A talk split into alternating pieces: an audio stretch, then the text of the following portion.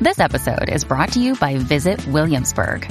In Williamsburg, Virginia, there's never too much of a good thing. Whether you're a foodie, a golfer, a history buff, a shopaholic, an outdoor enthusiast, or a thrill seeker, you'll find what you came for here and more. So ask yourself, what is it you want? Discover Williamsburg and plan your trip at visitwilliamsburg.com. Emily, this is serious. We have to be practical. I'm going to have to get this. Emily, listen to me. If I die. No. Emily. Richard Gilmore. There may be many things happening in this hospital tonight, but your dying is not one of them. But. Uh, no. I did not sign on to your dying, and it is not going to happen. Not tonight, not for a very long time. In fact, I demand to go first. Do I make myself clear? Yes, Emily. You may go first. Hey, this is Jess. And this is Sandra. And this is Emily. Welcome to today's town meeting. And now. It's time for Sandra Saki Summaries. All right. So it's Christmas in Stars Hollow. We start the episode at Miss Patty's. There's a before Mary and an after. A baby Jesus that's missing an arm, and a Kirk being a Kirk. Lorelai and Rory are not talking to one another. Taylor yells, and a random dog chews on a limb. In town, Rory forgets about Lane for the tenth time this season, agonizes about the silence in her house, and admits she has not spoken to Dean in four days. Lane gives advice on gift giving, and Rory panics. At the end, Michel wants to move a fairy, not Little Bo Peep, and no, he's not going to tell the poor worker where anything is. Lorelai gets a call from Emily where we learn Lorelai once had the German measles. Oh, and also, she's uninvited to Christmas dinner, which means no apple tarts this year for Lorelai. Rory, however, still free to go to the party, where she re-meets the incredibly named Holland Prescott, as well as listen to Richard argue about a toddler named Henry, who may one day be his boss. Rory also tries to talk to Emily, and Emily swears she's not mad at anyone. Okay, Emily. Meanwhile, Lorelai Mm, makes a salad. Dean taps on Rory's window, and apologies are said. Although it should be noted, at present, Dean is only slightly better than a terrorist. Later on, Lorelai donates to Santa, the bell players are disorganized, and Luke put up Christmas lights. Speaking of Luke, he really wants Lorelai to forbid Rory from seeing the bag boy. Just how many people did Miss Patty tell? He also really knows Lorelai, like really well. Back at Christmas dinner, but you know, two weeks early, Richard is still angry about the toddler. Emily can't keep her lie straight, and something bad happens. At the same time, Luke makes a Santa burger, and once again proves that he not only really knows Lorelai, but cares about her too. Even though he is the world's slowest driver. In the hospital, Emily goes up against Sue Sylvester and proclaims she is not a Cosmo woman, and Lorelai has to save the day. Rory is scared, Emily is scared, Luke is squeezy, but thankfully Richard will be okay. For now, at least. Not all promises can be kept, unfortunately. The episode ends on one of the biggest fashion consistencies of the show. Lorelai gives Luke his blue baseball hat. And that was forgiveness and stuff. Let's discuss. This is a heavy episode. Yeah. This is a very heavy episode.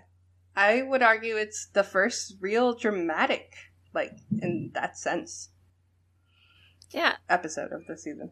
And if you are Mhm. someone who is uncomfortable with um, talking about health crises or hospital stays or potentially talking about death, just be aware we're probably going to be covering those topics today. Um, and we just want you to be aware as you go into this. But before we get to that, it's the Stars Hollow Christmas pageant rehearsal?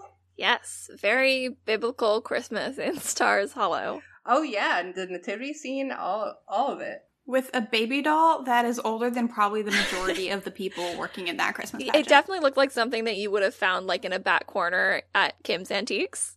And it was like, Mm. perfect. Yeah. This is the baby. like its its body is a different shade than its extremities. it's It's, a very gross baby. and it's missing an arm. It is. I have a confession, guys. I once played Mary in a nativity scene. Oh, me too. Were you pregnant? I was not pregnant. I was 17. Although you could be pregnant at 17, I was not. True. I played Mary in preschool. Um, Oh. but I was Aw. extremely type A as a child. I've kind of lost some of that since. And uh, not only did I play Mary, but I played all the other parts because I didn't think anybody else was doing it very well. So, who started this reenactment of yours, Jess? Did you start the enactment and then just take over all the roles? No, this was like a school production. I went to a private Christian preschool and uh, we did it every year. And I was just like, mm, they're not, they don't know what's going on. I was in preschool. I'm surprised the teachers let you do that. well, when you're up on stage, like take over all the roles. uh, and it's already going, Oh. and the parents are Oh. watching. I mean, little kids are cute, right? Yes. Just let them this be. is true. but we see, I would say, true Kirk in this. Oh, yeah, yeah. Yeah. Yeah, definitely. Kirk Yay. is Kirk. Kirk is being Kirk is Kirk. quirky. I loved it. We officially have Kirk. What we have is Lorelai and Rory avoiding each other. Uh, there's still fallout from the last episode. Things were said. We went over them, but things were, were said.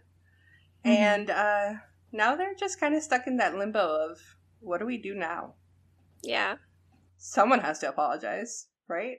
I feel like they both need to apologize. I agree. Yeah. Um, whose dog is that?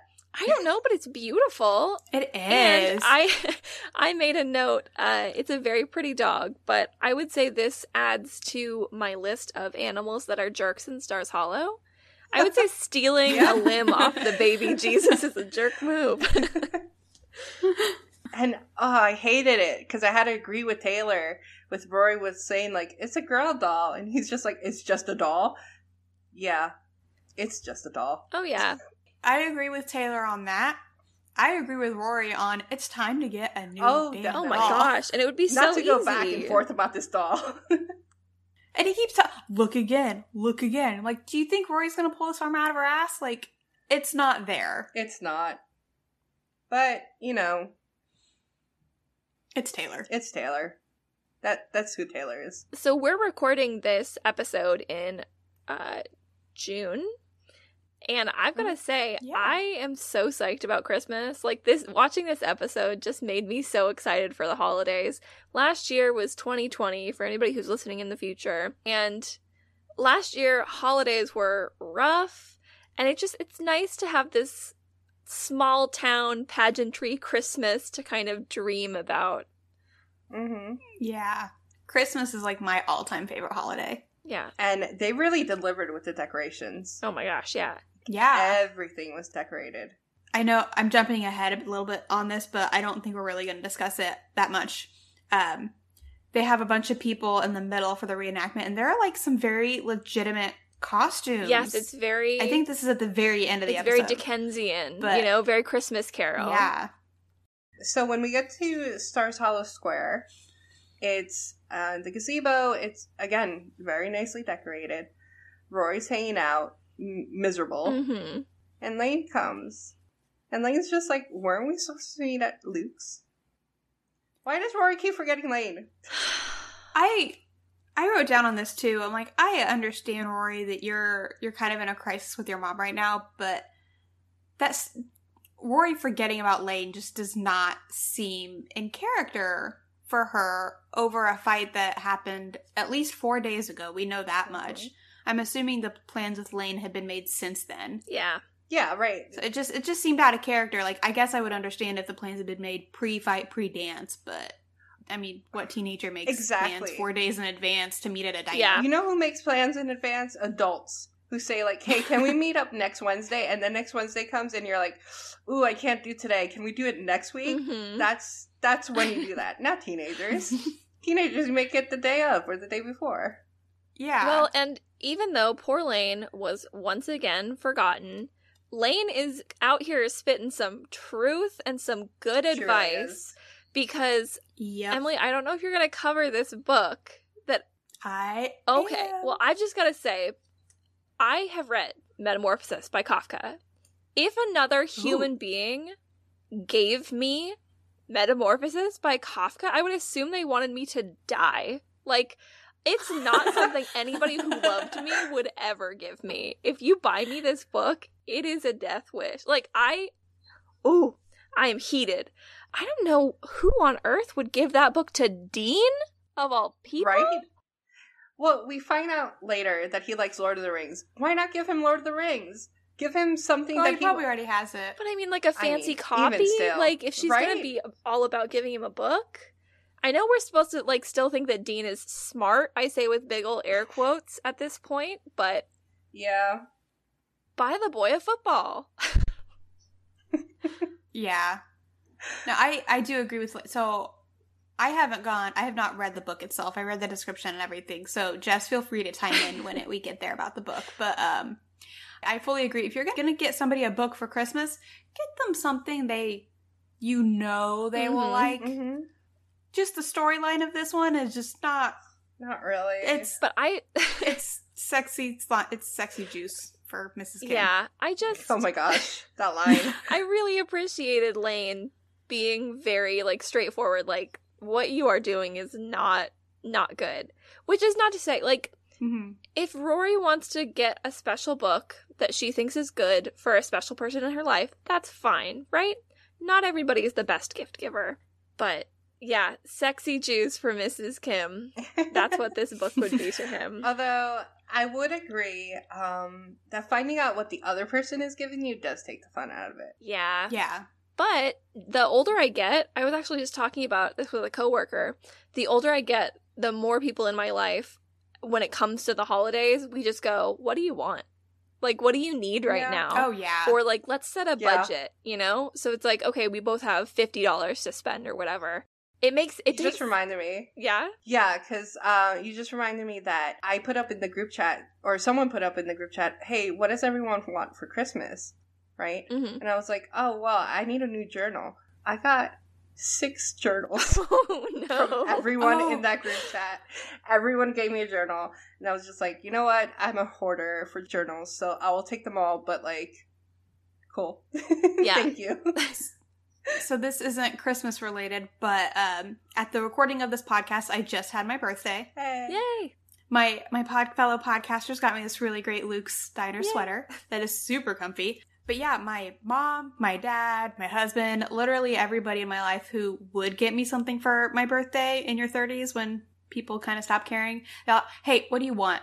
Because if you don't tell me what you want, then you're just not going to get anything essentially, or you'll get like a Visa gift Yeah. card. Yeah. Well and i mean in this case right where you're really new in a relationship because like my my partner and i started dating in october right? And then here comes christmas a couple months later you're still not Mm. sure of each other you don't know what's going on like are we doing big christmas presents? Are we doing romantic christmas presents? Like what do you do? So having even just like a little bit of a hey do you want to do little presents? Or do you want to exchange books? Or do you want to exchange activity ideas you know makes it easy Can we talk about some of the other gifts yeah that Rory picked out?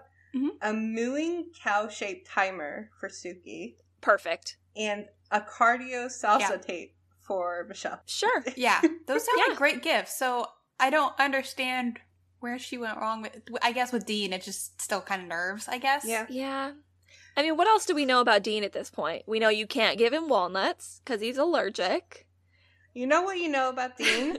is that he calls when he's told not to call. yeah and then shows up when you don't answer Yep. But right now that uh, behavior is being rewarded. Like you see Rory smile, you uh, good boy from Lane. Yeah And personally me as an adult, I'm just like, uh mm. yeah I hate that. Yeah. But okay. But we also get to start seeing uh, Christmas decorations at the inn, which is so nice. Yes. Oh my gosh. And we see Michel terrorizing a poor employee. I felt so bad. I am 100 convinced he was trolling. Oh, yeah. Like, yeah. I mean, oh, definitely. He, he was not looking for anything specific. He was no. I saw the No. fairy. Did He had anybody no else plans. see the fairy? I gotta be honest, I did not. She's wearing a little green No. dress. I couldn't find it. I promise. Are you sure the guy didn't point at the fairy and Michel said no? because that was Bo Peep. Jess, when this episode comes out, I want an Instagram photo of this fairy. I will send. I will send a Yes, picture of the because fairy. I want it. Yeah. Okay. It's an arrow fairy here. Yeah, put the YouTuber circle, the red circle. Yes, with a big red arrow because nobody can find Yes. things on their own. Yeah. Oh no, you should do one picture without the circle, and then you have to swipe Yes, to see where it let's is. so they find have it. the opportunity to find it. Emily uninvites Lorelai. That's To pretty Christmas big. dinner. Especially because we learned that this is the only time of year that Lorelai actually wants to be at her parents' Mhm. house. It's Mhm. petty. It's super petty. It is so petty.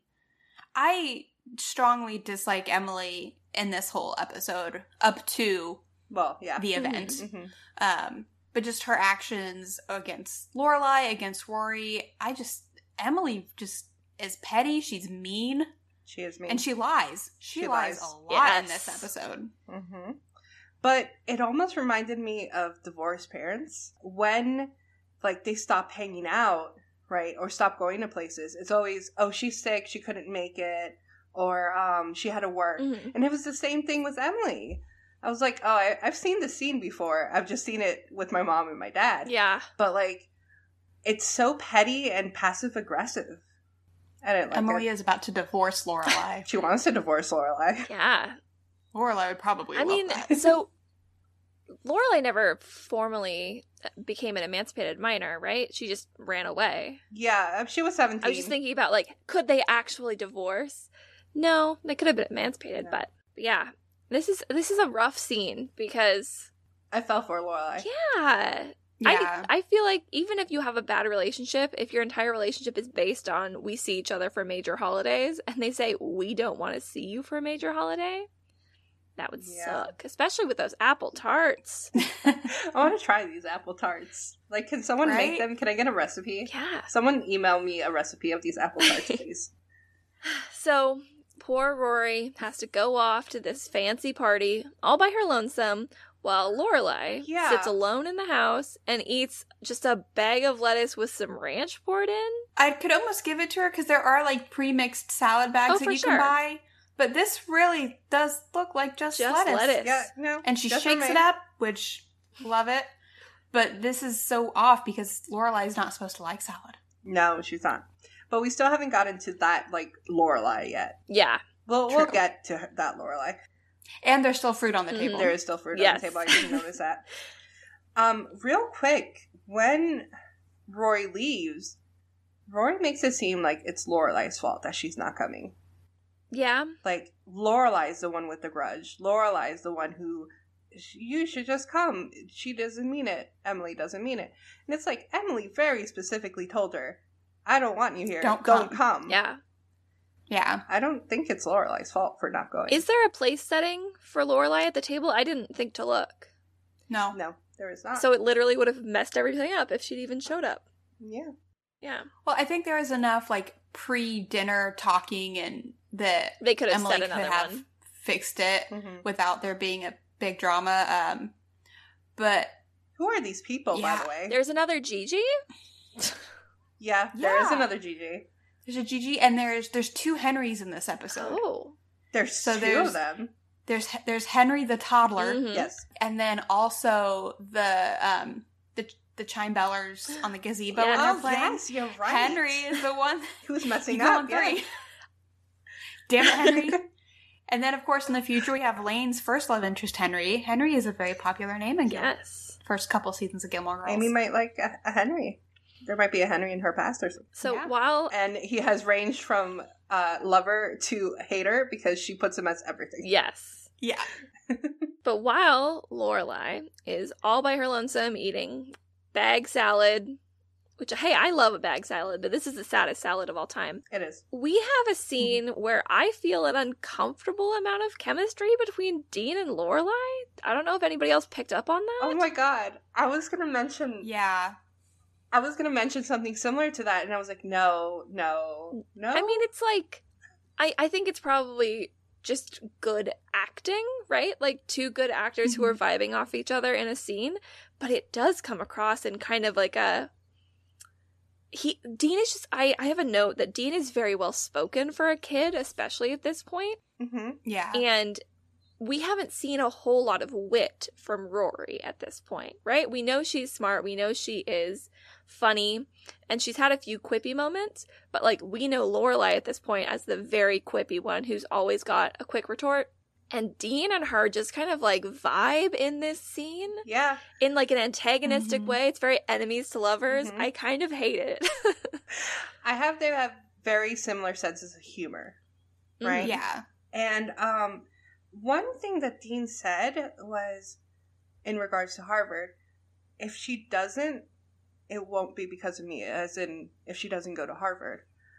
And up to this point, it has been determined Rory's going to Harvard. There's nothing mm-hmm. stopping that. And like he's the first one to acknowledge, hey, she might not go to Harvard, but it's not going to be because of me, yeah. kind of thing. Yeah. And I don't know, to me, it was just kind of a moment of, hey, at least one person acknowledges that life changes. Yeah. I appreciated that line Yeah. from him of just like I'm not going to do anything to hold her back. Yeah. And to be fair, he's not the reason. Yeah. This is a really odd conversation when you look at it as like they're very much talking about Rory, you know, and she is not a part of this, so she doesn't get to say anything to Mm-hmm. it just it feels very weird that I don't know if I'm like I don't know if either of you got it the same way that I did, but it's just like it feels very weird that it's her mom and her boyfriend having this discussion essentially about sex. You know, like that's kind of what Yeah. it comes down to. And she's not there, she doesn't know what's being said. It just feels kind of strange. And it's another example I think of like Lorelai kind of pushing boundaries um Mhm. that I guess aren't a normal mom thing to do. And I think there's like some kind of um, societal uh, girls are supposed to be innocent and boys no, right? Yeah. Because she talks to Dean differently than she talks. Obviously, Rory's her daughter, but like still with Dean, it's kind of like you know what I'm talking about, Yeah. right? Yeah. And it's like he's also 16. He's also but she does definitely kid. talk to him kind of like an equal, right? Like she talks Yeah, to him like she she talks to an adult. Um, and I think that's Mhm. probably what it was. I'm really glad that you said it that way, Sandra, because it does feel like a conversation between two adults about somebody who is younger, which Yes. just feels Yeah. off. Like, oh, we all know Yeah. that Rory is this sweet, innocent thing. You know, you and me, Dean, we know she's innocent, so we have to have this talk about protecting her. Just weird. I- I'm weirded out at the whole opportunity of this conversation to begin with because it's stated later in this episode this Christmas party is on a Friday night. Mhm. Yeah. So She wouldn't be Dean there in the being first place. So obsessed with Rory's schedule, why is he showing up on a Friday Yeah. night? Well, he's out of his mind with worry uh, because she hasn't picked up his million calls. Yeah, no, this also I thought really um pointed out something that I don't love about the Gilmore house, which is Emily, as a mom, I think you might be able to back me up on this. I'd be super uncomfortable with the idea of my child's bedroom window being super accessible from the front porch. Yeah, we've talked. I think we've talked about this before. It's super We weird. yeah. Anybody could just walk right up to it, eh, or ugh, I just it felt weird. And I know that it was supposed to be like a oh Dean cares so much scene, but like ah Dean, you've lost me. Yeah. So I actually have a note specifically about this. For some reason, in the early 2000s, late 90s, the window was a big thing. So Mhm. Dawson's Creek, Clarissa explains it all. Great Uh, show. One Tree Hill. Luke had a door in his room to the outside. Yeah. like, what is this? It's just and that climbing the ladder or like Mhm. going into the window, and it kind of always made me think as a kid, like, am I gonna have that boy that climbs in through my window? And it's like, but he would have to climb a tall ass tree and possibly die Yeah. from falling. Well, it's the Romeo and Juliet thing, you know? Like, I did. Oh my gosh. So it wasn't even a boy for me. It was my I had a friend spending the night and her boyfriend basically my mom had already been like, Yeah, no, he's not spending the night. Mhm.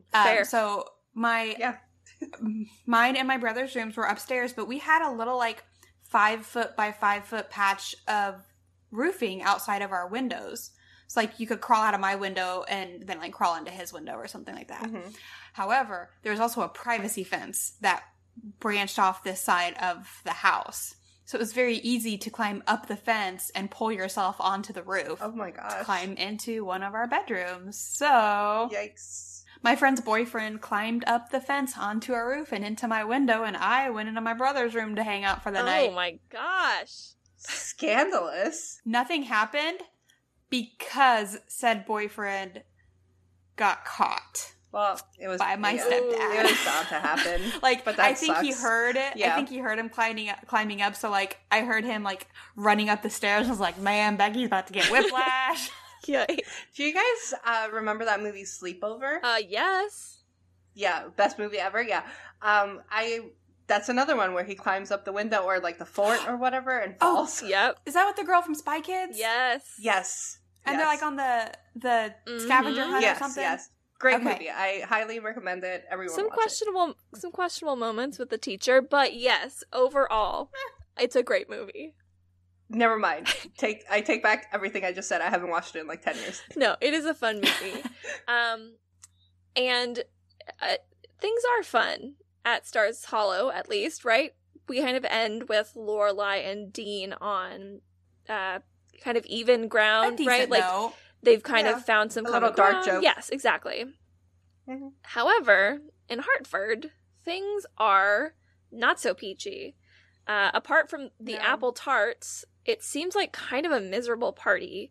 I have a note that obviously a lot of this episode turns out to be about Richard, but at this point, like early on in the party, Richard is a terrible host. He's Oh, he so is. focused on work. He's so focused on business and like this is a strange number of people for a party.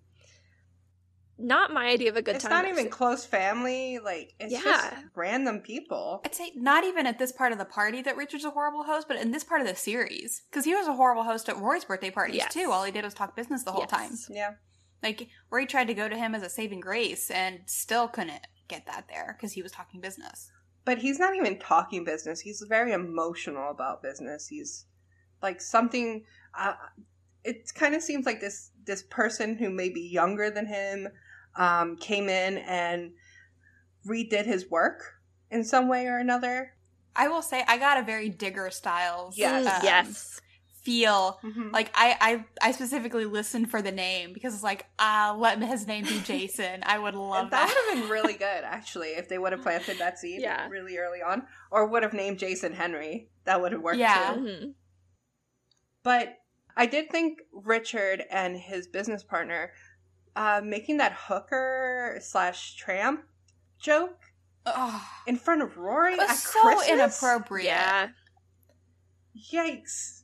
Yikes! Uh, Like that made me uncomfortable, and I'm not even at this dinner. yeah. Well, and it's interesting again, like looking at the party guests, that these people, or at least the women, seem to be kind of pro Lorelai, or at least they think she's Yeah. fun, and you know are disappointed She's such a hit. that she's not Mhm. there. Which I mean, I think that Lorelai has probably used her sense of humor all of her life to get through these situations, and it endears people or Mhm. it pushes them away. And in this case, it has endeared them. But yeah, and then Emily just starts lying, just lying and lying and covering up her lies with lies, and Yeah. And Rory just looks so uncomfortable. yeah, Rory looks mad. Yeah. Like as the episode goes on, I feel like she just she's just getting more and more mad.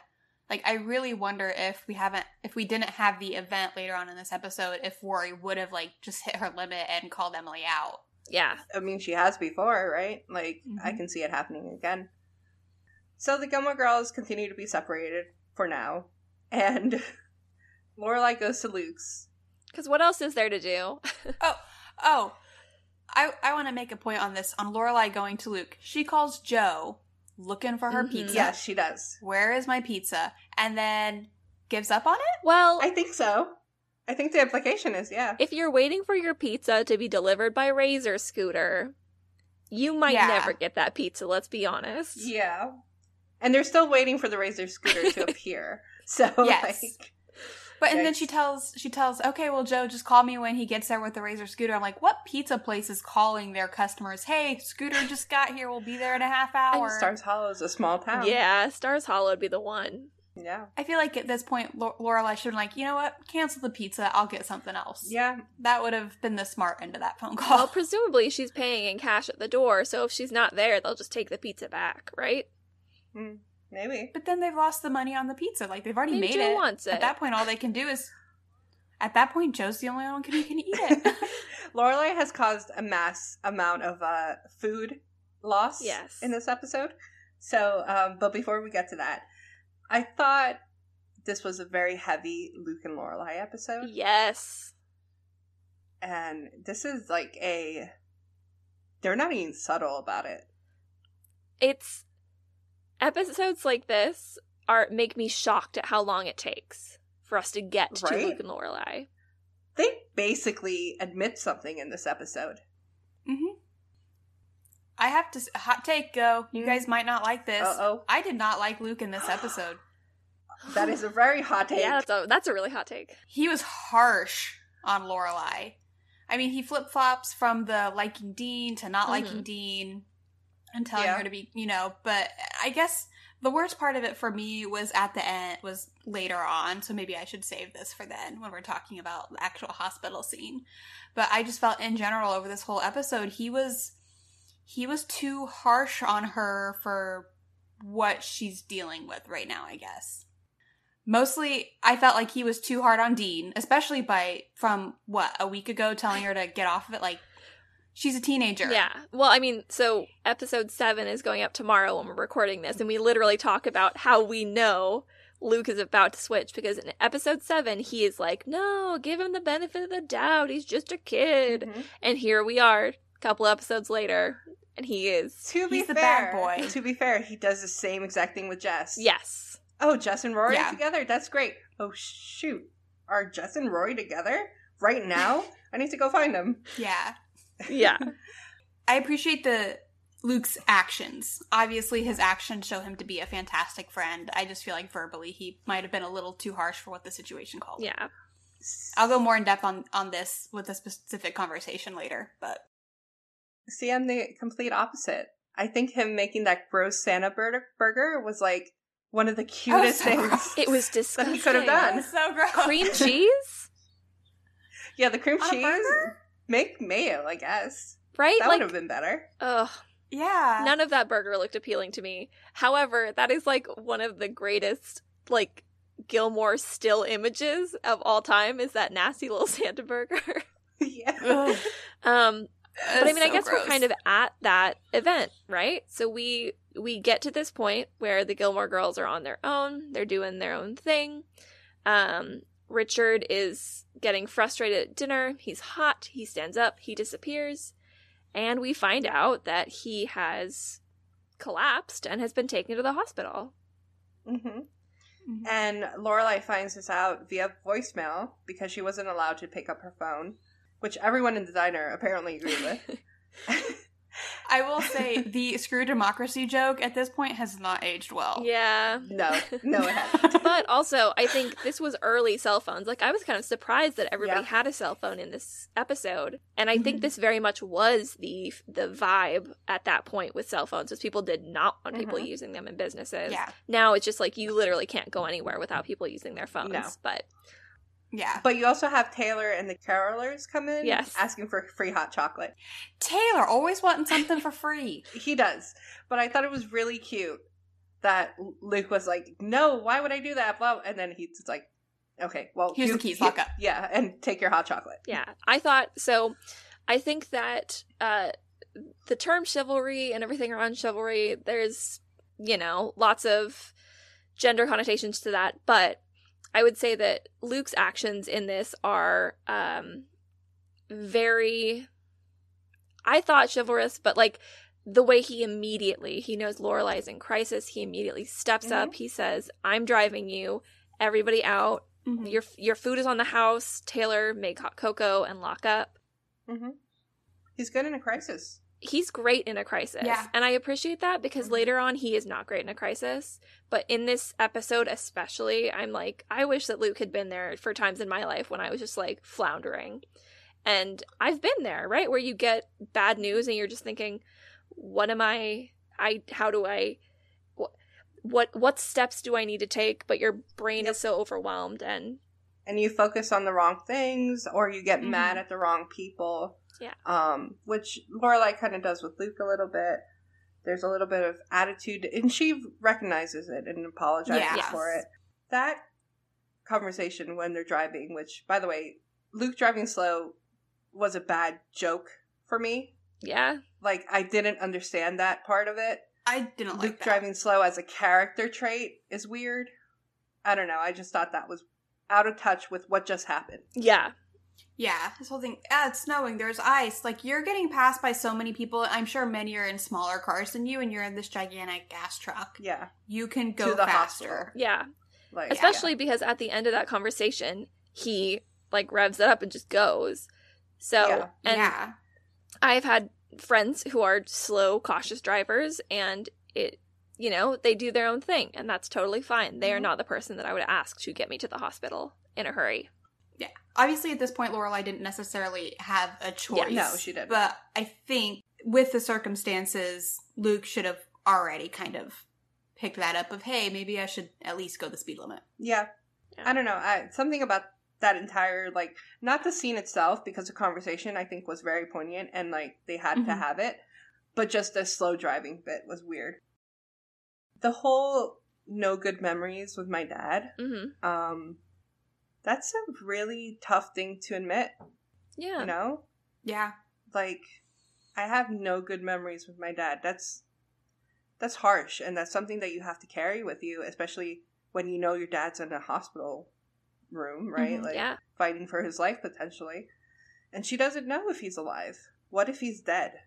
Yeah. What a sad sentence to say. Like, And that's, I mean, that's kind of the focus of Lorelai's uh, like actions in this episode is her not wanting to. It's her wanting to be there, her wanting to be prepared, her wanting to be there to support her mom and to support Rory, but being terrified of what she's going to find when she eventually sees her dad. mm-hmm. I think it's for me personally, it's a very real reaction. Yeah. To get just a tiny snippet of news and then to catastrophize the whole thing. yeah. Like I am totally guilty of doing that in the past. Um, and for just have the grandpa's at the hospital come quick. Like that Yeah. gives absolutely no information at all. Yeah. Yeah. I, I've gotten the same thing. Grandma's in the hospital. Um, if you can get off work, come. Right? Because I was working during and I was just like, yeah, bye. right? Like, I don't care Yeah. about this job. Yeah. uh, right now. I was like 23, and um, rushing to the hospital. You're never prepared. Like even when you're prepared, you're not. Yeah.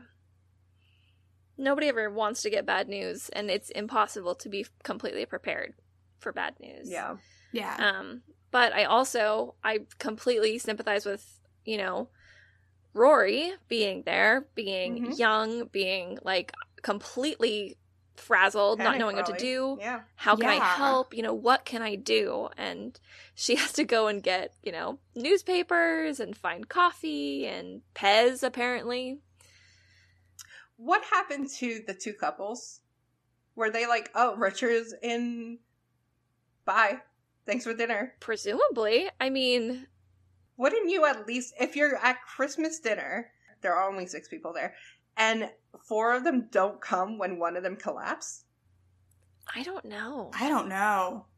I, I guess it just depends on how close the relationship is. Like, you'd think cl- Christmas dinner would be a close relationship, but at the same time, all Richard talks about to these other guys is business. Yeah. Yeah. So are they true. just business partners? Maybe. And it was, It was they were invited out of a people. courtesy? Yeah. I don't know. It was just to me I was just like this is really awkward that these people didn't at least go. But At least one person in Yeah. that group. Yeah. at the same time we didn't even know them as the audience. They were brand new people. Yes, so they it would have been weird Yeah. if they were at the hospital. Yeah. Yeah, I totally forgot about him. Mhm. Um. I will say there was a great little Luke moment um, where it is revealed that Rory knows that if Luke has the option of hot drinks, he wants a tea. Specifically, he wants a peppermint tea. Peppermint tea. Which is my go-to. I swear there have been moments in my life where I am 70% peppermint tea. Um, and I was like, ooh, is Luke my soulmate? yes. Luke also Luke admits that he would be the kind of dad to just give their kid money to buy the dollhouse. Mhm. Mm. right? And admittedly, some of these seasons I did not watch as much as other seasons. Mhm. But was he like that with April? No, he was. He bought her specific stuff because I remember there was like a whole rock Right, tumbler mhm. situation. There was a whole cat toiletry situation. Yeah. Also, yeah, it's so he was involved. it's super whack to listen to him talking about. Oh yeah, you know, if I was a dad, and like knowing that he is a dad, Yeah, Yeah. he is currently a dad. he just doesn't know Just it doesn't yet. know. Yikes! Um, but this is also Sandra. You brought up uh like Luke and being a dad. This is interesting, and I think Emily, going back to what you said about how you don't like how Luke is in this um in this episode, I feel like Luke is very tough love to Lorelai, right? Luke really Mhm. pushes her to you know go in and see her dad, and I think the the perspective that I saw Luke coming from in this is Luke's dad is gone. You know, Luke doesn't have Mhm. another chance to do what Lorelai is doing. Um, and I think he's probably Mhm. kind of coming from that place of being like, no, you need to do it. Like if I if I had to do it over again, you know, I would do it. And I think, I think he can see past her BS. Oh Mhm. yeah. Yeah. So I've been in Lorelai's shoes Yeah, in that situation where I did not want to go Mhm. in. I was not ready and I just I I needed a process Yeah.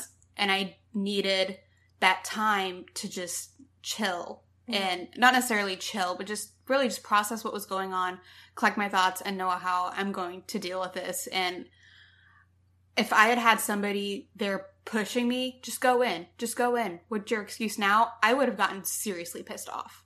Like, you need to back off and let me deal with this because this is not your place. And that's that's the big moment where Luke lost me. Was that moment right Mhm. there? Um, just for this episode, as a whole, I love Luke, but just here, having been in Lorelai's shoes before, like I need time to process and I need you to back off. Now is not the time for tough love when my dad is in the hospital. It was not Mhm. my dad in my situation, but when this relation, who I love very much, regardless, is in the hospital, I need time to process. That's a good Um, point. I honestly, I didn't look at it from that point of view. So, like, to think about it in that point of view with Lorelai, yeah, that doesn't come off great hmm with Luke. And I will also say, Lauren Graham in this episode, holy hell, just breaks my heart. Ugh. Like her, just her facial expressions. There's just there's so much coming through, and not even her words. Yeah. Like she just does a, an amazing job in this episode. Before we go, because I'm sure we're going to talk a lot about facial expressions Yes. during a specific scene. But before that, uh, there's a Jane Lynch cameo. Oh my gosh, Jane Lynch Love gets me a Jane ton of screen time. I hope she had Yeah. this on her her like resume. You know, her little video thing that Yeah. she sends to people. I think she's one of the only people that can go head to head with Emily and like come out alive. Yes, Like Jane Oh, Lynch yeah. will kill someone. And she just dead eyes her the entire Yes. time. Like She's I don't great. care. yeah. Do what I tell you to do, or you're not going to get what you And want. And Emily is being very Emily the entire time. Yeah, oh yeah, definitely. Um, obviously, we have uh, her in a, a much softer moment later on in the episode where she has like a little moment of breakdown. Um, but oh my gosh, like having worked in customer service at all, Oh, I just listen to her going on and on and on to this person who's just like, I just need you to fill out the forms. Mm-hmm. Please just fill out the forms. Just fill out the forms, please. is if you are not a doctor and you are in a hospital, you are not going to be treated well by any Gilmore Mm-mm. Girl. I am convinced of Oh, that no. Between Lorelai pelting the nurses oh my and how Emily is to to to Jane Lynch and then other nurses in the future. We find out about Emily's family. We got a great uncle mention. He's the founder of the hospital. Yay. Oh yeah, I forgot about Yeah. that. I mean, we never meet him. Obviously, he's dead. Yeah. But like, he's mentioned. He doesn't even have a name. He doesn't even have a name. What did you guys think about Emily telling Rory not to call Lorelai, and then she privately calling the Gilmore house? Why are you still holding on to this petty bullshit? Yeah. Like why? I This is not the time. I think that Emily is probably trying to show some semblance of control at that point, right? Because Mm-hmm. she can't control anything, right? She can't find out about her husband. She can't get the room, the, bill, the pillows, nothing. And so controlling Rory is really the only thing that she has at that moment. Yeah. Um, and then choosing to call Lorelai is another like control thing. Like I'm Mhm. going to do this, you know. But I'm the one that's going to talk to her. Yeah. Yeah. Ugh, I wonder if it's a little bit of Emily putting on a brave face to try to help calm Rory down. Of you know what, it's this isn't a huge deal. When we can talk to her, we'll tell her. But it's not a big deal. Nothing bad's going to happen. It's going to be fine. I th- I wonder if it was just a way of her trying to keep things calm for Rory as well. I mean, Rory's in a really sad state. Mhm. Like, she is Yeah. vulnerable and she's taking it hard. yeah, um, and she doesn't know how to act. Which, you know, I've had that situation when I was sixteen, and you don't know how to act. And the waiting room, like you sit forever. yeah, it could be ten minutes, and it feels like two hours. Like it's ridiculous in there. yeah. yep. I will say I'm very surprised there were two chairs right outside of Oh his my room. gosh. Very Like, convenient. that doesn't That's the happen. dream. How many?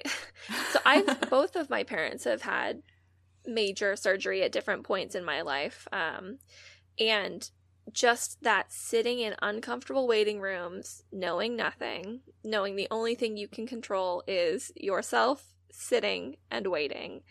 Uh, I understand why Emily is bouncing off the walls, right? You just want anybody to give you any information.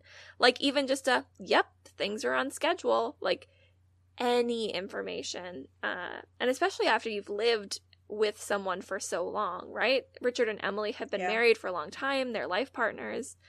Um, just rough. Yeah. Especially for Emily, who is such a strong control Mhm. Yeah. control Yeah. freak. hmm And when Lorelai finally does arrive with Luke following the blue line, which uh, honestly reminded me of the hospital um, that like is near my house. They have the same system. Yeah. But so okay, so Lorelai arrives and she handles Jane Lynch, right? Yep. And then she's just like, "All right, let's go through the doors." Very Lorelai. And I, lo- I love Emily. Yeah. Like, I didn't know you could do that. Well, you can't. But this is Lorelai, your daughter, who doesn't take no for an Mhm. answer. so me, Sandra, looking at that scene, this screamed privilege, Oh yeah, I saw Lorelai getting kicked out of the hospital. But she didn't. if you do that, yeah. you would get kicked out. Like I wouldn't be surprised. I Yeah. guess I've never been in that situation, so I can't say for sure. Yeah. If not, But- just like sternly escorted out. You know, well, Mhm. especially this was 2000, right? This is a Yes, it this is a pre 9/11 world, um, and I think Yeah. that it's Life was a little different. yeah, just everything was a little different back then. But I do think it is definitely a privilege thing. I think that Yeah. Lorelai exists on privilege a lot of the time, and this was a good example of that. Mhm. I'm glad you pointed that out, Sandra. There were a couple of cute light moments that I feel like we definitely want to bring up because so much of this is heavy. But Mhm. we talked a little bit about how this is a very um, Luke Lorelai heavy episode. There is some like very cute flirting that happens, uh, where Lorelai tells Luke he always looks good. Yeah. That's such a cute little part. It's so cute and he's so smug about it. And it just, it really, it genuinely, watching this episode and realizing how much longer we have to wait before Luke Lorelai is actualized. You know that meme of like, ma'am, we're out of Wendy's? I was like, ma'am, this is a hospital. Well, except that, uh, our favorite Luke Lorelai shipper is still big on her ship. yeah. Uh, oh my gosh, I love her. Number one shipper. You two are idiots. Yes, they Yeah. are. so what you're telling me, Emily, is at this point, if they got together, you would support thinking it. about that too. That is what I got out of that conversation. yeah. Yeah. which blows blows me away. Another fun moment, not I mean, it, I guess this was a little heavier, but I just I felt like the conversation between Luke and Rory Yeah. were Yes. really good too. He was a good, very good support for her. Um, Rory's running around trying to help everybody else, specifically Emily, um, to get the coffee and the papers and everything. So to have somebody there to just kind of let her lay her head on for a minute. Yeah. He asks if she's okay, and nobody else, you know, thinks to do that. Everybody else is so Mm-hmm. panicked, and he is able to say, like, "Hey, how are you doing?" And I also really Yeah. love Yeah. um, that Lorelai sends Rory home with him that night. Me too. Mm-hmm. It just it continues to show that level of trust in Luke, right? She is Mm-hmm. without Yeah. even having to think about it and trusts him with getting Rory home safely. Um, and he immediately like, yep, no questions. I'm kind of surprised Rory didn't fight that though. Like, what's she gonna do? Go home and then just sit there and be Well, she's really... gonna talk to Dean. Wasn't that what? Yeah, I think that's said. how Lorelai kind of sweetens the deal. You go home and talk to that cute boyfriend of yours. Like, Mm-hmm. That's true. I forgot about yeah. that. And I'm like, yeah, screw the boyfriend. I'll call him later. Um, do we want to talk about the hospital room scene? I mean, it's gonna be heartbreaking, but we we have to. Yeah. Mm-hmm. I I I mean, it's an incredible moment of acting. It really It really is. is. It is. Um from both of them, honestly. Obviously, Mhm. Richard is laying in a hospital bed. Um he's not emoting nearly as much as Lorelai is, but there is something like I uh I I love my dad. I have a very strong relationship with my dad, and so any kind of father daughter stuff always like hits me really hard. And I actually I teared up when I was watching this yesterday during that scene of just Lorelai looking at him, seeing him look at her, and just seeing that he is awake, he's alive, and she she doesn't have words, he doesn't have words, but so much is said in that moment.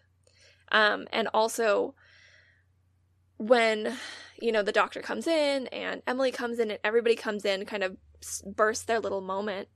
Um, he continues to look at Lorelai.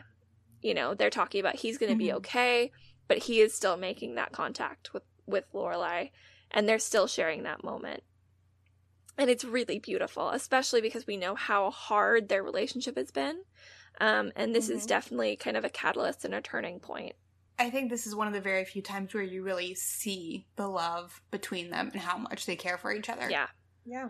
I think just they're both of their acting in general, specifically Lauren's in this spot, just it was beautiful. It was amazing. It was heartbreaking. So my father has passed away. He passed away about three years ago now. So I would have been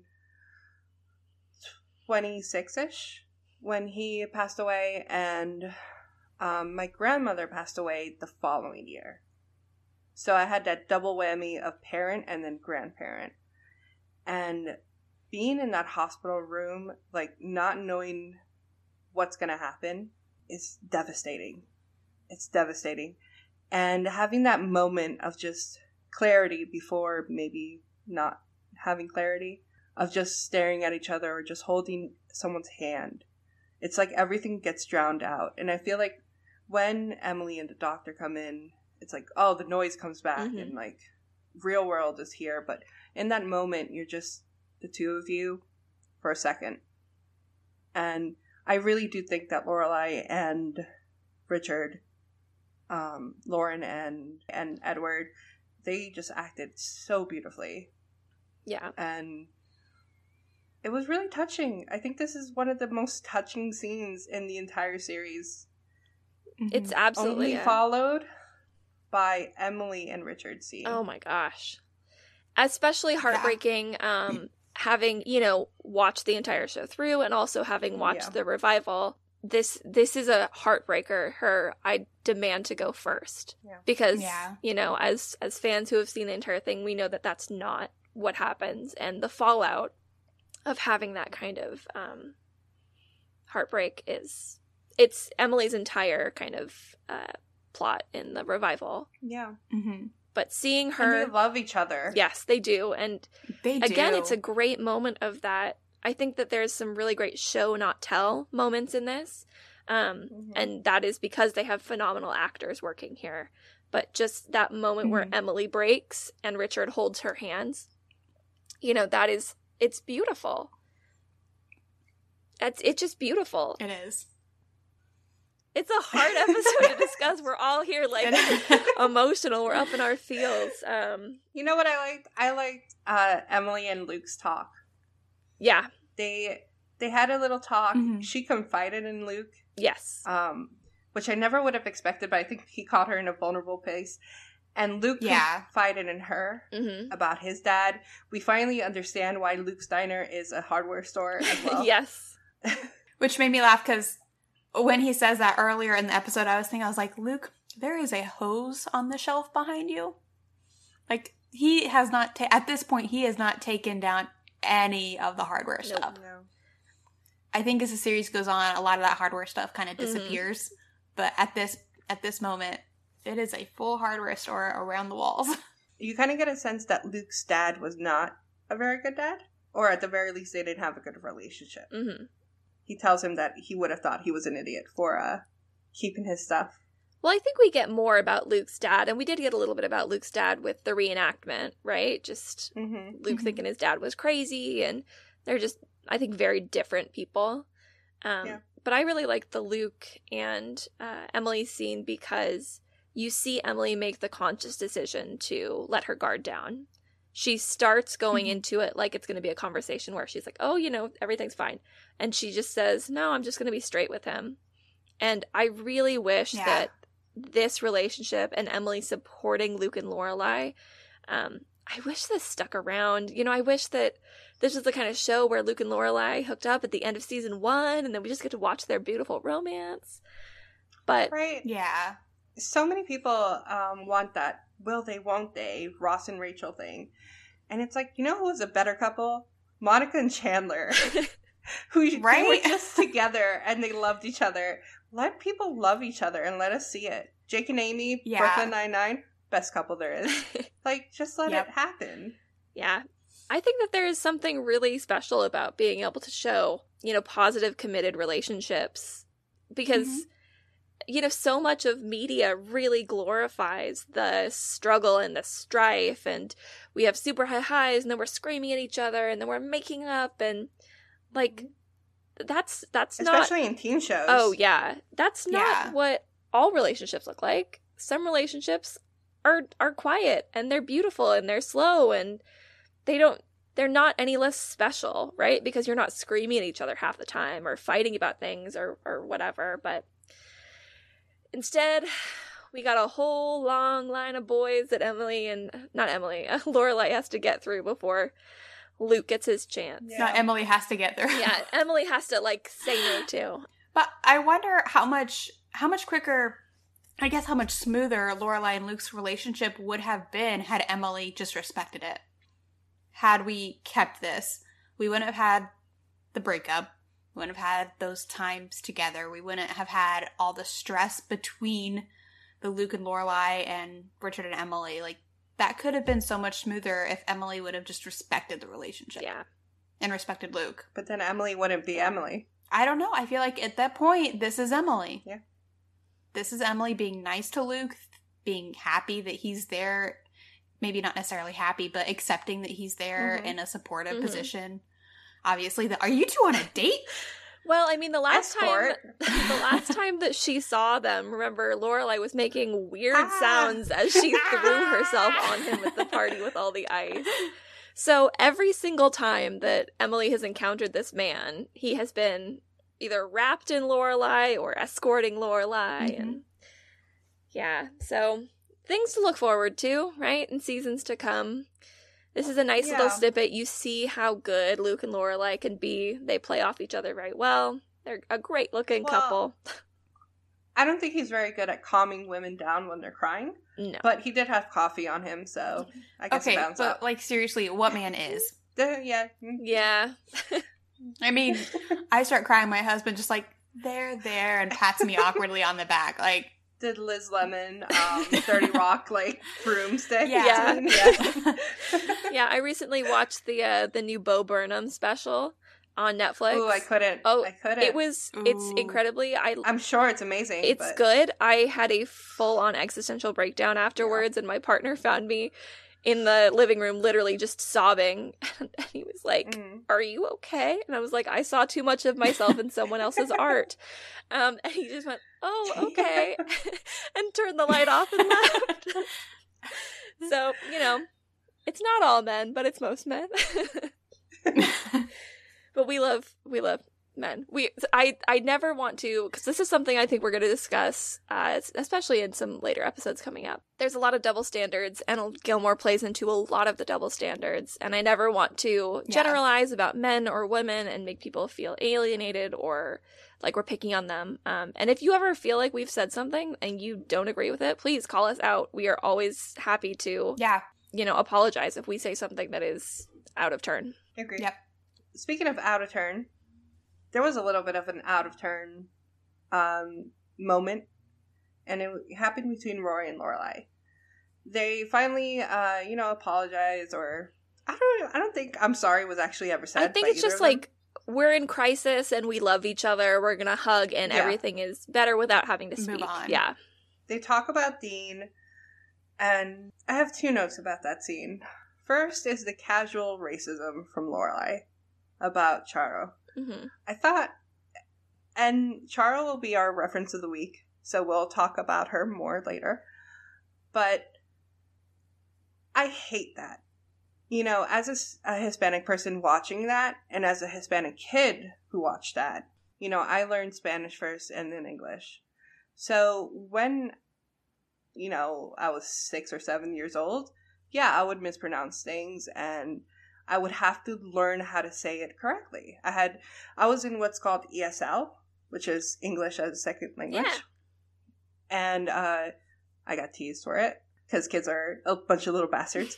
But um but like that whole just comment it reminds me of Sofia Vergara and how she talks as well and how people talk about her accent. And it's just why? why do we do this? Why do we joke about it? Um, it just makes people feel bad. It might be funny to you because you don't have that problem or you don't, you know, you don't know someone with an accent. But to the people who do have an accent, it's because they know English, but they know their first language too. They know another language on top of yours, Yeah. right? So like stop discrediting them. It's one of those tropes that, yeah, that is unfortunately prevalent, especially I Mhm. think in our childhood, like even like cartoon characters who had uh, Yep. really thick Spanish accents. You know, it was just, and uh, we could I mean, we could go into this and into this, but Yeah. it's really unfortunate and it's a yeah, it's a bummer to see it pop up here. And I'm glad that we're going to talk a little bit more about Charo because I think she sounds like a lady who has done a lot of work over the years. Yeah. I was going to ask though, because I can't remember off the top of my head what the line was in reference. Uh, she says there's only two things that I'm sure of. The first is that Oh, I will right, never okay. understand what Charo says, yeah. and Yeah. then two, that I trust I trust you, Rory. Yeah. Yeah, But yeah, I mean we've kind of we've kind of covered what happens at the hospital. Obviously Lorelai sends Rory home with Luke. Um Mhm. and she sticks around. They're just gonna stay, hang out. Um, and we do have one last little kind of stinger scene at the end, um, which kind of surprised me because I, I forgot that anything happened after the hospital. But no, we get to see the beautiful pageantry of the Stars Hollow Christmas, um, practicing two weeks early, full dress and light rehearsal. well, gotta get it right. Uh, but what a great scene to end on. Like, after the emotional highs and lows of this episode, to end on such a Luke Lorelai ship scene with the two of them with the Mhm. lights off, looking out at the Christmas lights. She just gave him the blue hat, which we Mhm. now have to watch for the rest of the series and determine is that the blue hat? Is he wearing the blue hat? Well, I also thought that it was like, like if you were watching a Netflix show now, right? That's only thirteen episodes. hmm This next episode would be when they hook up, Yeah. right? Like I feel like that's the natural progression of things. So why did it take so long? I'm not gonna be over this. Well, I mean, it happens. At this point, isn't she still technically dating Max? I mean, we haven't seen him in like Oh. forever. Yeah. Mhm. like Max is still there though. I Max left my mind. Yeah, no, I Yeah. he they still haven't had their heated pushing the desks Yeah. apart c- coffee table nonsense, no daisies. We'll, we'll talk Mhm. about it. Ugh. but yeah, no, it's easy to forget about when you don't see him for what like no, he's three episodes? been a couple yeah. It's a couple Episodes. episodes, yeah. They watched the procession together, and uh, it's very cute. Yeah. It is. She makes him turn the lights off, which is something I would totally do. Like, no, turn the lights off so I can see the pretty lights Mhm. better. Oh yeah. And they just they stand right next to each other, nice and close, and look out the window. And I just like honestly, in a Netflix mini series, right? That would be the moment where they like turn to each other and they they kiss. They just have like one chaste Mhm. romantic little kiss, and they look back out at the lights, and it's like a the start of something new. Yeah, you you start the next episode with them naked in bed, but no, nope. Nope. Nope, that's like six more seasons away. Okay, like five. so long. But that was uh forgiveness and stuff. Yeah. Heavy episode, man. was anybody truly forgiven in this episode, or was it just we'll deal with it later? It's crisis brings us together. Okay, so townsperson of the week, uh, Emily. You're gonna hate me. Uh, I think so fine. too. it's Luke. it's gotta be Luke. Like he drove her out there. He stopped everything. He, He was queasy as hell, and he Compton- stayed. Yeah, he comped an entire restaurant full of people. Yeah. hmm I'm I'm fine. Wait, I'm who was who was yours? I would probably go with Rory for this one. Okay. Yeah. She's just a 16 year old in a tough situation that she's never been in before, and I will say she handles it very Yeah. well. Like she's obviously freaked out, but she goes to the um, "What can I do to help?" instead of breaking down, and so Yeah. that would have been my choice. But And I do love Rory sitting and reading him the the newspaper. Oh, yeah, that was sweet. Um, yeah, just like a nice touch of like normalcy and calm and she's just kind of there existing and everybody else gets to be like, "Okay, it's okay. We're okay." But yeah, I think we've got to Yeah. give it to Luke. Like the man really stepped up. He yeah. I love and Luke. he got the blue hat. got the blue hat. So unfortunately for Emily, but fortunately for Luke, Luke wins his first townsperson of the week. He'd Um, hate that. Oh my gosh. Oh, he would hate Luke would it. hate being townsperson of the week. throw it back in her face. You take this. So, reference of the week, I kind of mentioned before, is Charo. Um, and Charo's real name is Maria Rosario Pilar Martinez Molina Baeza, which is a hell of a name. or Charo. and I love it.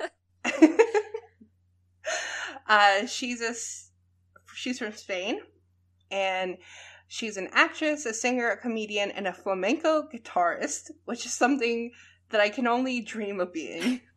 Let's what, be real. what is a? f- I know what a flamenco dancer is. What is a flamenco guitarist? I would a assume that they- flamenco guitarist Oh. is a guitar similar to a classic guitar, but with thinner tops and less internal bracing. So I hope you understand that.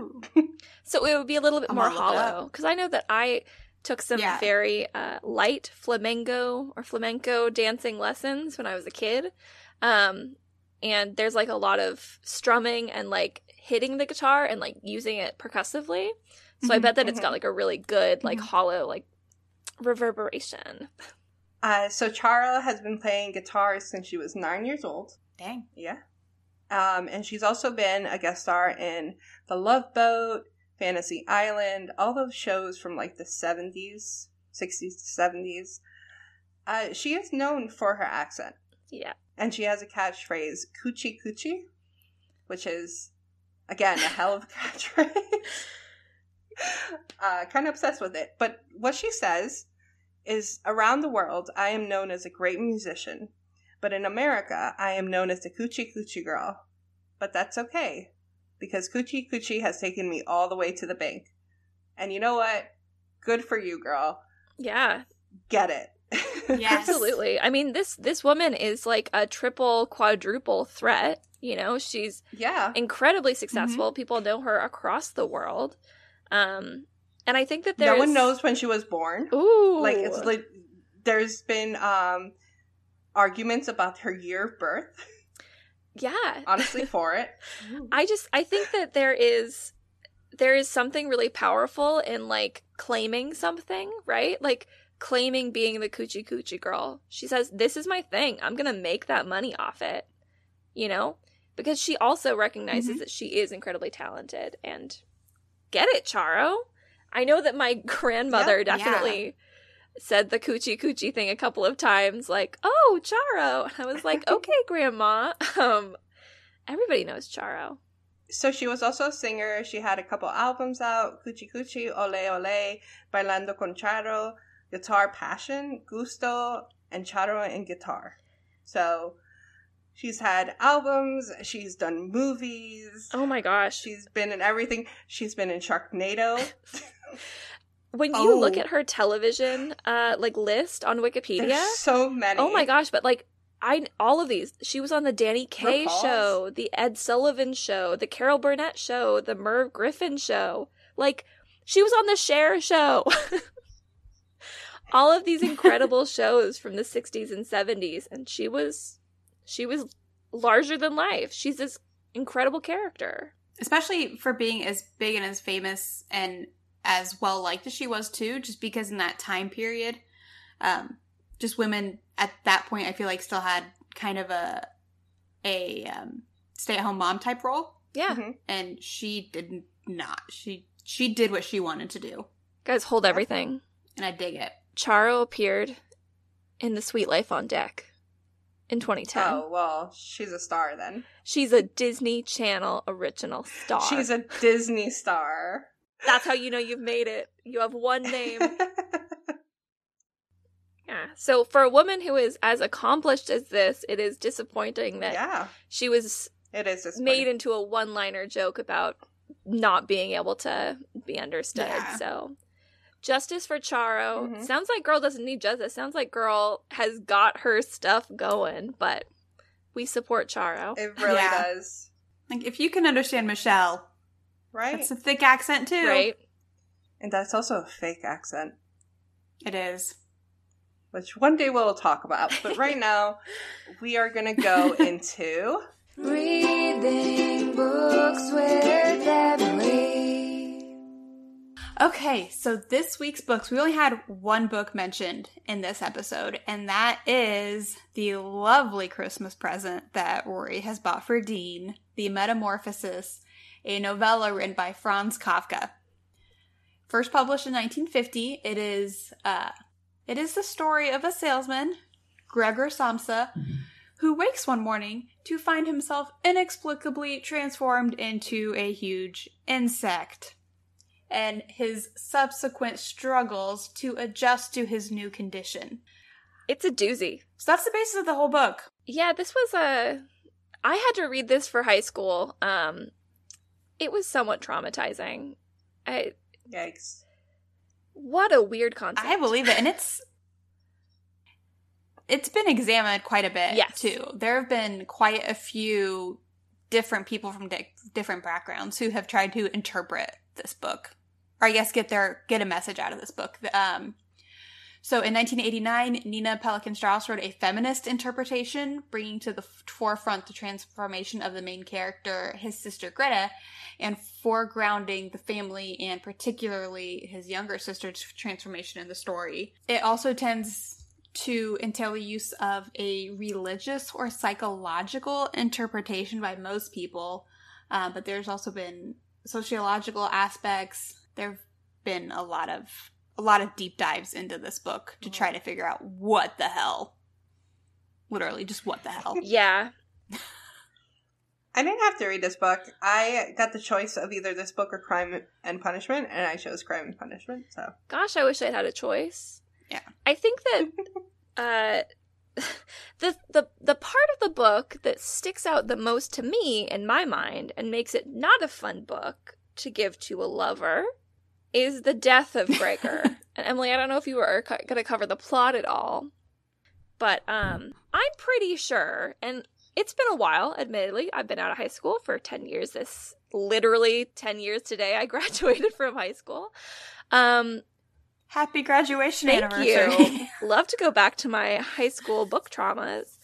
I am pretty sure that the the thing that kills Gregor is a piece of fruit that is thrown at him by terrified people uh, that does harm and rot and kill him.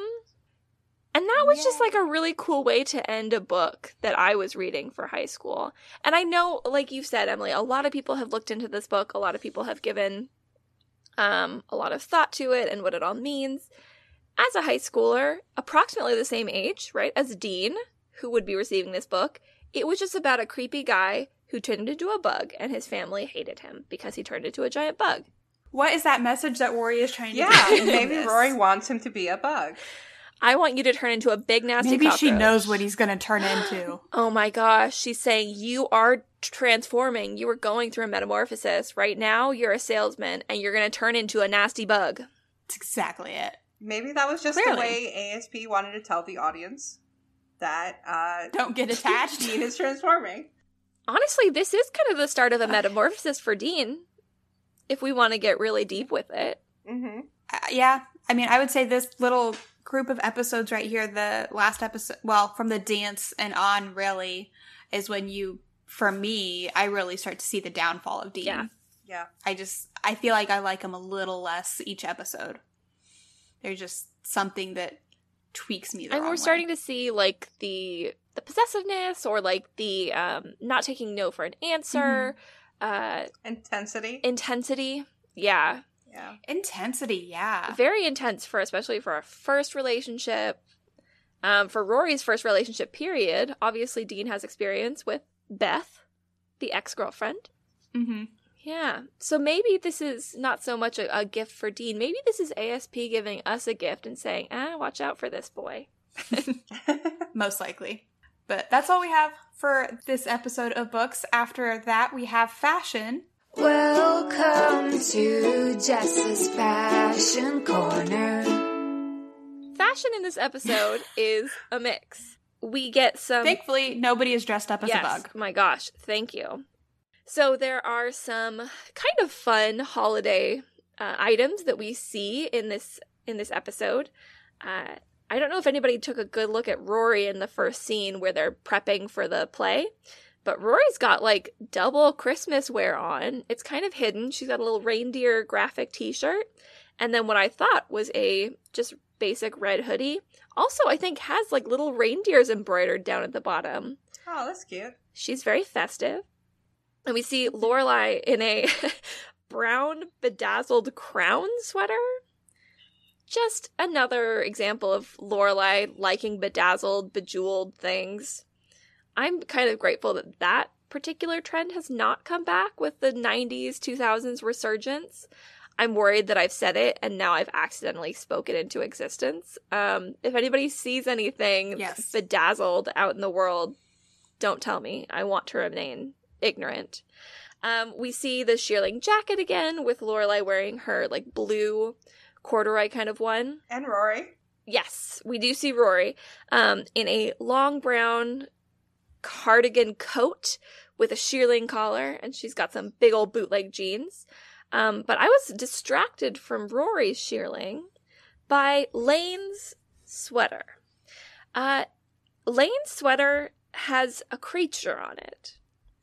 I could not, I paused and I looked at this for a long time. I could not tell if it is a llama, if it is a dog, if it is a goat.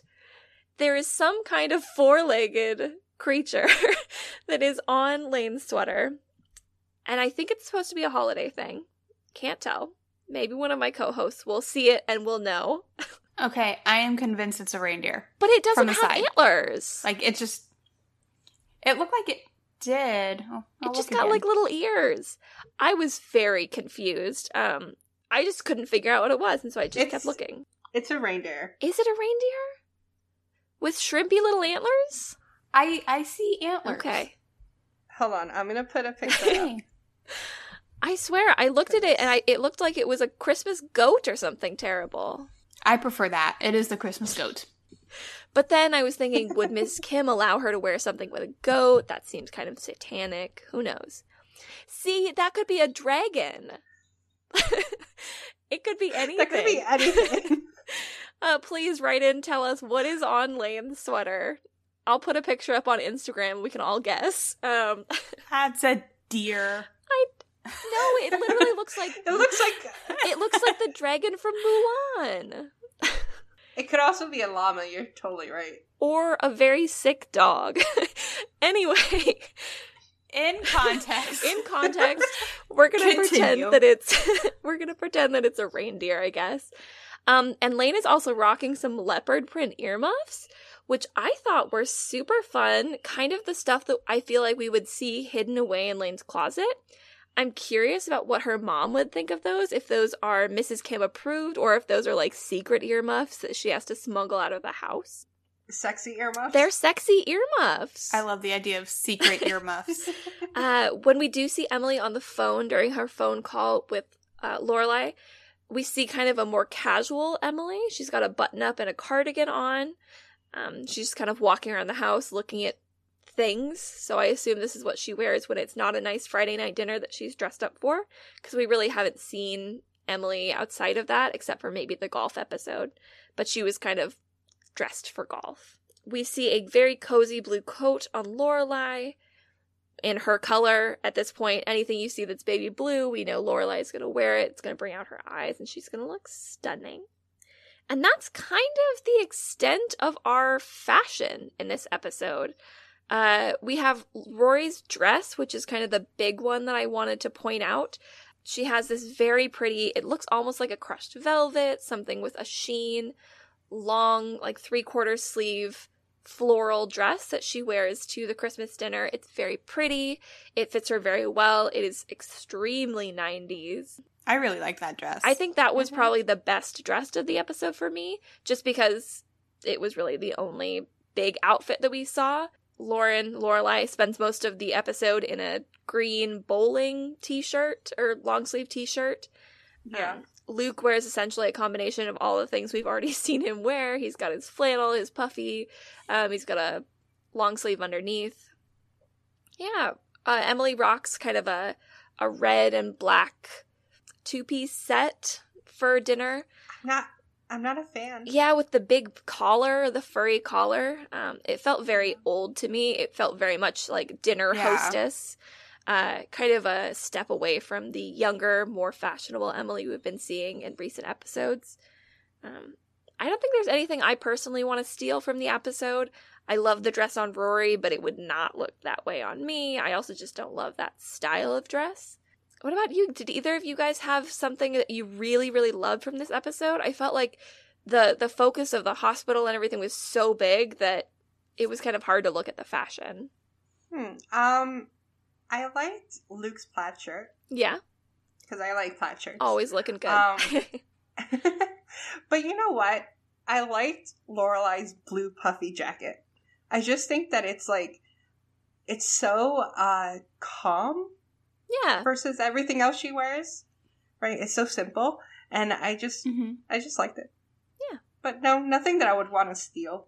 Um, I'm with Jess. Really, that Rory's dress at for the dinner was really the only thing that really stuck out to me. I will say, at first look, it almost looks like it's more of a fall because I feel like the colors. I know it's red and floral and could very easily be a Christmas dress, but I feel like I have to really look at it to see the Christmas.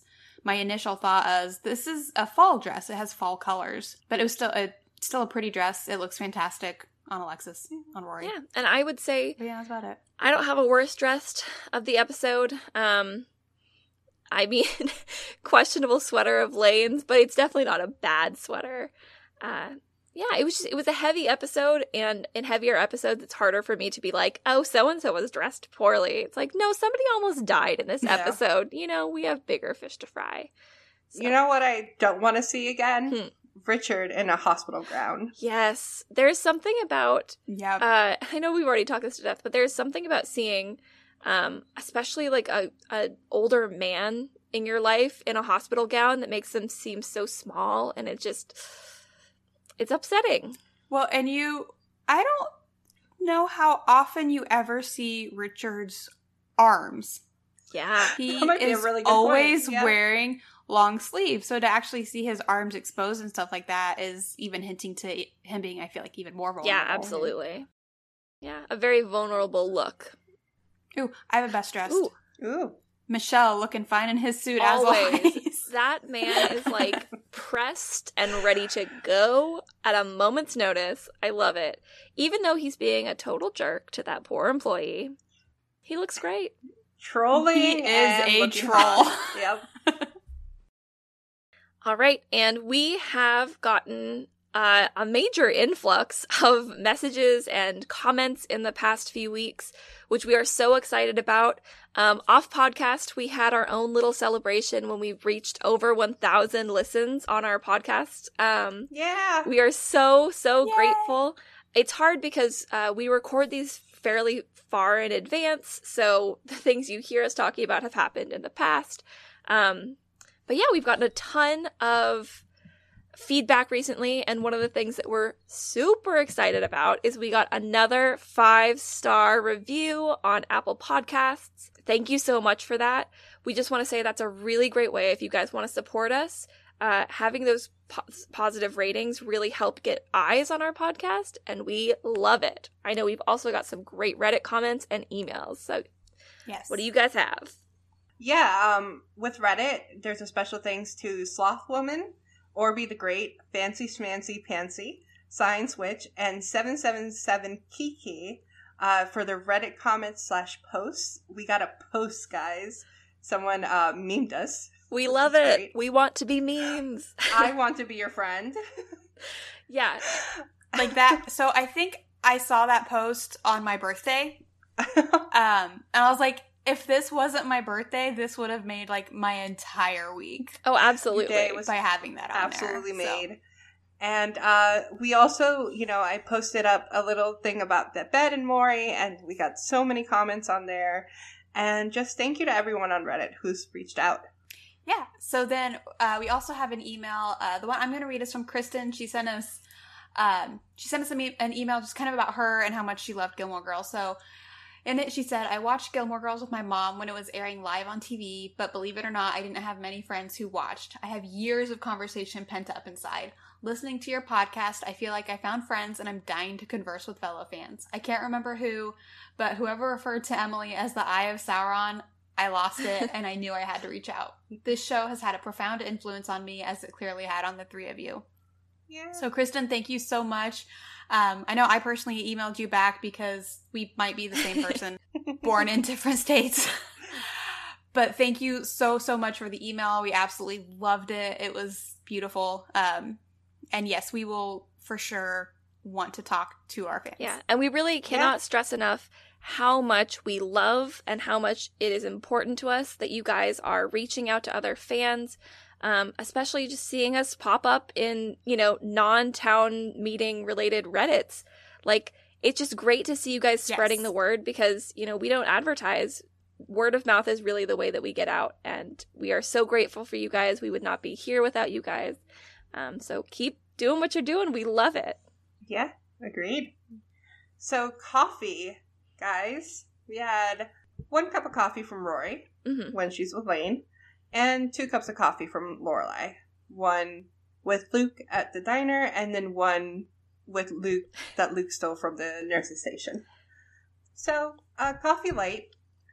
I'm thinking. I think I said this before, but I'm thinking they lessened the coffee intake hmm now, where we're getting into realistic days of coffee, not nine cups of coffee. Yes. So, but it's still interesting to keep note of.